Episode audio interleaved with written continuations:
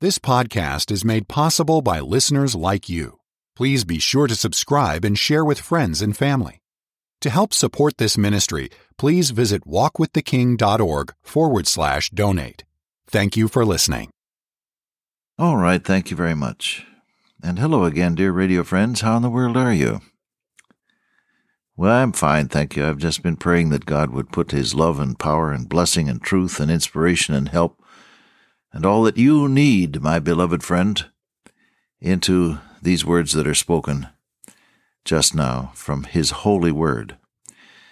It's wonderful that God can take a human voice coming from somewhere, uh, though we're separated, you and I, by thousands of miles in some cases, and He can use those words that are spoken to bring help and encouragement or guidance or salvation or whatever you need in those uh, spoken words, received as you do with a willing heart. It's great, isn't it? I rejoice to be a servant of the Most High God. What a privilege it is to be with you day by day and to share from the Word of God. You ever think of me, you pray that God will keep His hand on me and that when I open my mouth there may be blessing always. Will you? I appreciate it. We're in Mark chapter 1. And uh, it says that after our Lord Jesus had called to Peter and Andrew and James and John, and they had followed him, it says they went into Capernaum. And straightway on the Sabbath day he entered into the synagogue and taught. And they were astonished at his doctrine, for he taught them as one that had authority, and not as the scribes. Talk about that in a minute. There's a good distinction there that you and I need to learn. And there was in their synagogue a man with an unclean spirit, and he cried out, saying, Let us alone. What have we to do with thee, thou Jesus of Nazareth? Art thou come to destroy us? I know thee who thou art, the Holy One of God. But Jesus rebuked him, saying, Hold thy peace, and come out of him. And when the unclean spirit had torn him and cried with a loud voice, he came out of him, and they were all amazed, insomuch that they questioned among themselves, saying, What thing is this? What new doctrine is this? For with authority commandeth he even the unclean spirits, and they do obey him. And immediately the, the, uh, his fame spread abroad throughout all the region round about Galilee.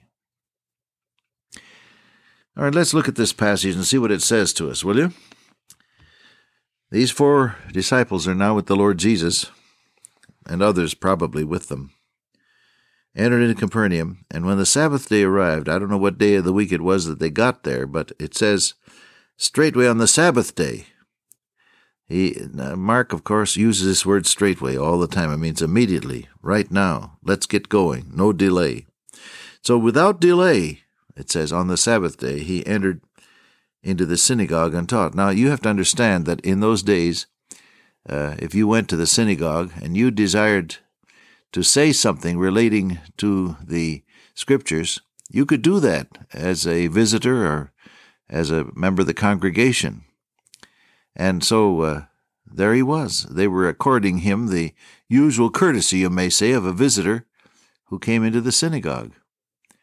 The surprise was, however, that he didn't simply parrot the phrases of uh, the scripture and then quote some of the of the patriarchal or rabbinical fathers and saying, you know, Rabbi so and so says this is what this means. No, uh, his teaching very likely was similar to what we find in in the uh, Sermon on the Mount, where he said, "You've heard that it has been said by them of old time, this and this and this, but I say unto you." He had authority. He taught with authority the Word of God. Uh, there are three things that occur to me here. If you follow the Lord Jesus, what's involved? Worship, the Word of God, and the warfare of God. The worship of God, the Word of God, and the warfare of God. That's what this passage says to me. A small thought here. How often are you found in God's house really worshiping? I know many of my dear friends who fellowship with me by way of radio are regular church attenders. You you wouldn't miss going to church, and that's great. But what is church for? God is a spirit, and they that worship him must worship him in spirit and in truth. The Father seeketh such to worship him. God is looking for people who really worship him, not just go through forms. Isaiah chapter 1 says God gets tired of, of ritual and formal prayers. He said, I'm, uh, when you make many prayers, he said, I, I'm weary to bear them. He's, he gets tired of them. Had you thought about that? We say our prayers. And oftentimes, if somebody calls on you in a meeting, well, you you get up and get your mind in creeper gear and, and do the best you can to make a, a good speech to God, made with your eyes shut. And it, it represents quite an effort, I know. And you do your best to pray. But are you really at that moment really worshiping God? Well, if the truth were told, no, you're trying to make a pretty good public performance because somebody called on you. I know. I've been there. If you follow the Lord Jesus, you're going to have to learn to worship. And that takes time. You don't just rush in and rush out and say, Lord, these are my requests, and please bless me and keep me out of trouble today. Amen. And away you go. Any kind of prayer is good if it's sincere and in the Spirit, but to worship God takes time. To go into His sanctuary and be quiet. Be still, he said, and know that I am God. I guess I've told you the story of the experience I had many years ago when my sister Mildred took me to see a great lady who was known as quite a prayer warrior. She lived in uh, one of the suburbs of Los Angeles. I forget where it was anymore, one of those towns that nestles around Los Angeles there on the hills. But anyhow, we made our way there, and and I said to the lady, I've heard you're quite a quite a person of prayer, and I thought I'd like to have some prayer with you. Well, she said, Young man, that's fine. And this was uh, pretty near half a century ago, so she could call me young man.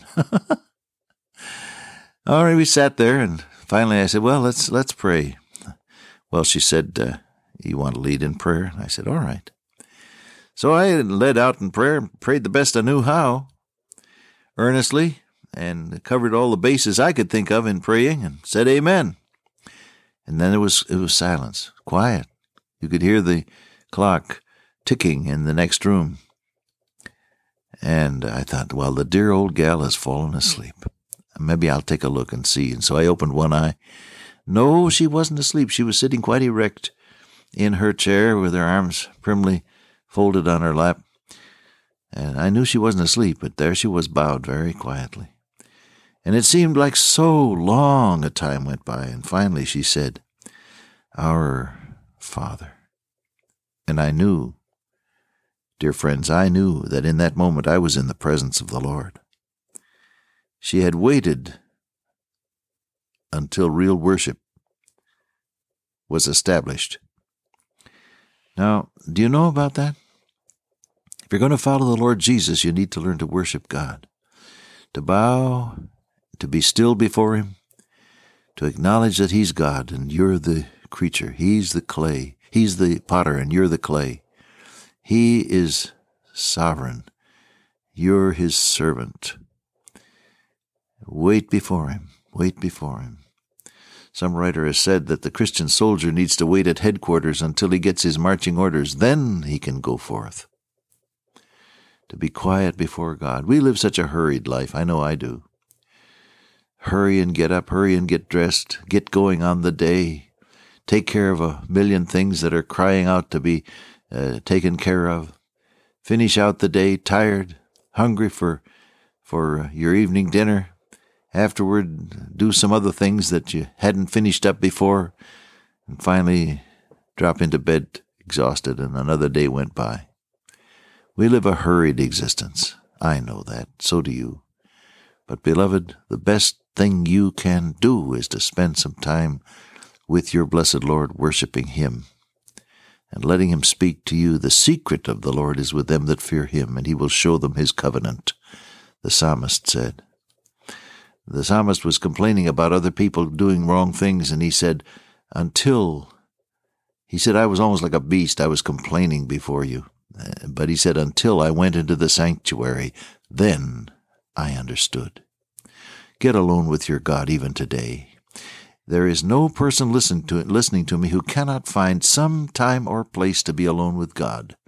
I have prayed in some strange places, I assure you attics, coal cellars, clothes closets. Oh, a clothes closet is a great place to to pray. I remember one one room, one home where I was being entertained. The clothes closet was big enough uh, to hold everything that was in my dining room at home. It was a huge area, and I would go in there and kneel down among the mink coats and pray.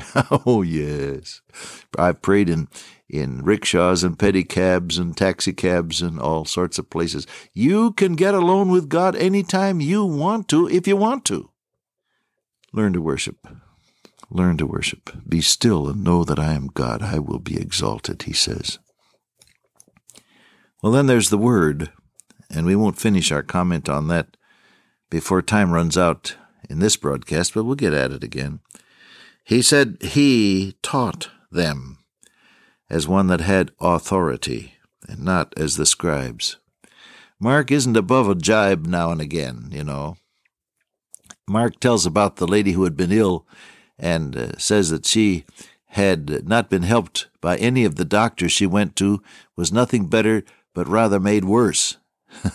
you know, he just he just gets out that needle and sticks it into the epidermis of the poor protesting victim, and uh, Luke, of course, uh, uses professional courtesy, and he said concerning that same sick lady, she could not be helped by any of the physicians. You know, there's a different way to say it. but Mark here, he's he got a little jibe, a little a little needle that he uses. He Jesus taught as one with authority and not as the scribes. Well, what did the scribes do? They knew the scriptures, but they gave them out in terms of, well, this is what Rabbi so and so says, and this is what tradition says, and so on, and there wasn't any real authority of the Word of God in what they said. There's the difference. Now, when you deal in the Word of God, number one, hide it in your heart so that it's yours. Number two, give it out as God's Word, not just some parroting of a religious phrase. Real authority comes from hiding the Word in your heart, having the Holy Spirit in control of your life, and giving the Word, not your opinion. We'll get at that once again the next time that we get together. Dear Father, today we pray that we may truly worship Thee and serve Thee with all our hearts. I ask in the name of the Lord Jesus. Amen. Till I meet you once again by way of radio, walk with the King today and be a blessing.